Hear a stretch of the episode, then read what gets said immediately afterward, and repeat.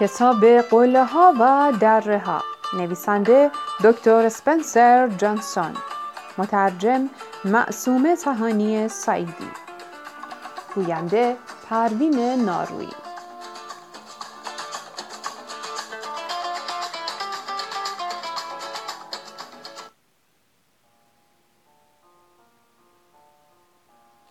ادامه فصل دوم. صبح زود پیرمرد با یک فلاسک پر از قهوه داغ برگشت در نور زیبای سپید دم مرد جوان چشمان روشن پیرمرد را دید و گفت خوشحال به نظر می رسی. آیا دلیلش زندگی و ماندن در قله است؟ پیرمرد گفت نه دلیل خوشحالی من ماندن در قله نیست و در ضمن من همیشه اینجا نیستم. گاهی برای خرید و تهیه لوازم مورد نیازم باید به دره بروم. مرد جوان که هنوز خوابالود بود و درست متوجه حرف پیرمرد نشده بود گفت من فکر می کنم اگر همیشه اینجا بمانم می توانم همیشه خوشحال و خوشبخت باشم. پیرمرد گفت نه نمی توانی هیچ کس نمی تواند برای همیشه یک جا بماند. حتی اگر به تو فیزیکی جایی بمانی با قلبت به جاهای مختلف سفر می کنی. راز خوشبختی و موفقیت در این است که از هر لحظه زندگی لذت ببریم و قدر جایی را که در آن هستیم بدانیم.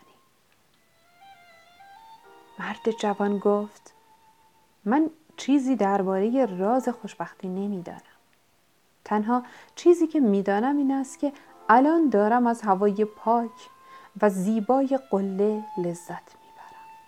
اما چطور می‌توانستم از لحظاتی که در در داشتم لذت ببرم؟ مرد گفت اینکه زمانی که در دره هستی را چگونه بگذرانی بستگی به این دارد که چه مدتی را در آن میمانی. یک نکته مهم در نگرش قله ها و دره ها این است که قله ها لحظاتی هستند که تو قدر آنها را میدانی و دره ها لحظاتی هستند که در آرزو و افسوس آنچه از دست داده ای سپری می کنی. مرد جوان گفت خیلی جالب است اما به نظر من قله قله است و دره هم دره. و این به طرز فکر من ربطی ندارد. طرز فکر من چه ربطی به آن می‌تواند داشته باشد؟ مرد پرسید یادت میآید وقتی به قله رسیدی اولین چیزی که گفتی چه بود؟ مرد جوان سعی کرد به خاطر بیاورد ولی نتوانست پیرمرد گفت گفتی از دستش دادم. فقط به این فکر می کردی که دیدن غروب خورشید را از دست داده ای. ولی ستاره ها را نمی دیدی. تو حتی از رسیدن به قله هم خوشحال نبودی. فکر می کنی وقتی به این بالا رسیدی اگر دستهایت را با خوشحالی بالا می بردی و می گفتی موفق شدم چه حسی داشتی؟ مرد جوان با ناراحتی گفت پس من قلم را به دره تبدیل کردم. من موفق شدم موفق شدم به آنچه که مدتها آرزویش را داشتم برسم. ولی هنوز احساس یک شکست خورده را داشتم. پیرمرد گفت بله پس می‌بینی؟ در آن لحظه این تو بودی که دره را در ذهن خودت ساختی. چطور ممکن است کسی در یک مسابقه مشکل مدال نقره بگیرد و خوشحال نباشد؟ مرد جوان به فکر فرو رفت و گفت در صورتی که مدالش را با مدال طلا مقایسه کند. پس اگر آدم بخواهد دره های کمتری داشته باشد باید مقایسه کردن را کنار بگذارد هرچقدر که از لحظات خوب لذت ببریم بیشتر احساس در قله بودن را تجربه می کنیم. پیرمرد گفت بله حتی در لحظات بد و همیشه این نکته را در نظر داشته باش ما نمی توانیم همیشه اتفاقاتی را که برایمان روی می دهند کنترل کنیم. اما می توانیم قله ها و دره های لحظه های من را کنترل کنیم. آن هم از طریق باورهایمان و کارهایی که در آن لحظات انجام می دهیم مرد جوان اخ می کرد و گفت فکر می کنم درست متوجه نشدم چطور می توانم این کار را بکنم؟ شما گفتید این روش در کار و زندگی به من کمک می کند. پیرمرد گفت بله همین را گفتم. برای تبدیل کردن یک دره به قله باید دو چیز را تغییر بدهی یا باید شرایط را تغییر بدهی و یا احساس خودت را نسبت به آنچه اتفاق افتاده است تغییر دهی. اگر بتوانی شرایط را عوض کنی که چه بهتر. در غیر این صورت این تویی که انتخاب می کنی چه احساسی داشته باشی و همین موضوع باعث برنده شدن تو می شود مرد جوان پرسید چگونه؟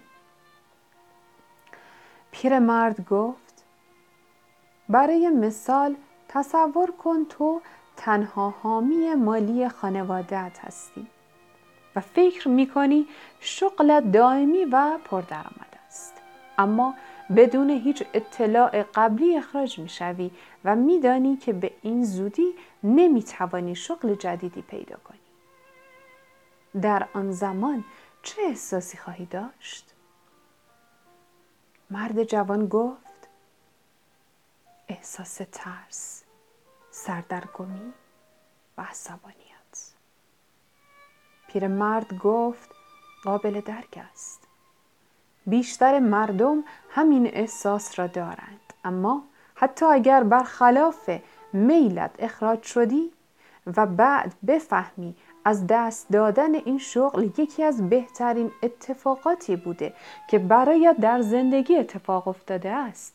آن وقت چه احساسی داری؟ اگر متوجه شوی که این شغل مناسب تو نبوده است و با اینکه در آن لحظه دلت نمی‌خواست آن را رها کنی متوجه شوی باید زودتر از اینها این کار را می کردی و با اخراج شدن از این شغل می توانی شغل بهتری پیدا کنی چطور؟ مرد جوان گفت یا شاید هم ممکن بود شرایط بدتر شود و شغل بدتری پیدا کنم. مرد خندید و گفت درست است.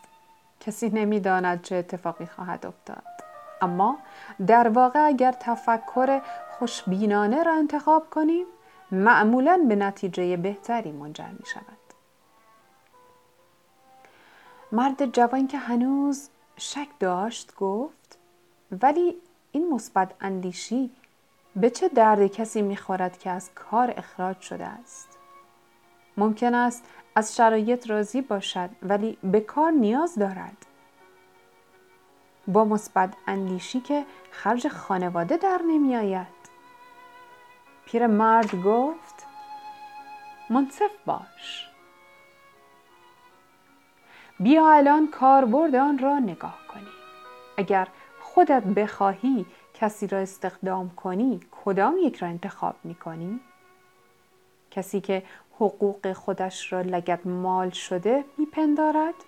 و در مصاحبهش مدام از بد بودن شغل قبلی شکایت می کند و اینکه چقدر با او بدرفتاری می شده است یا کسی را که در شرایط بد نکات مثبت را می بیند و الان به دنبال موقعیت مناسب و یک شغل بهتر می گردد.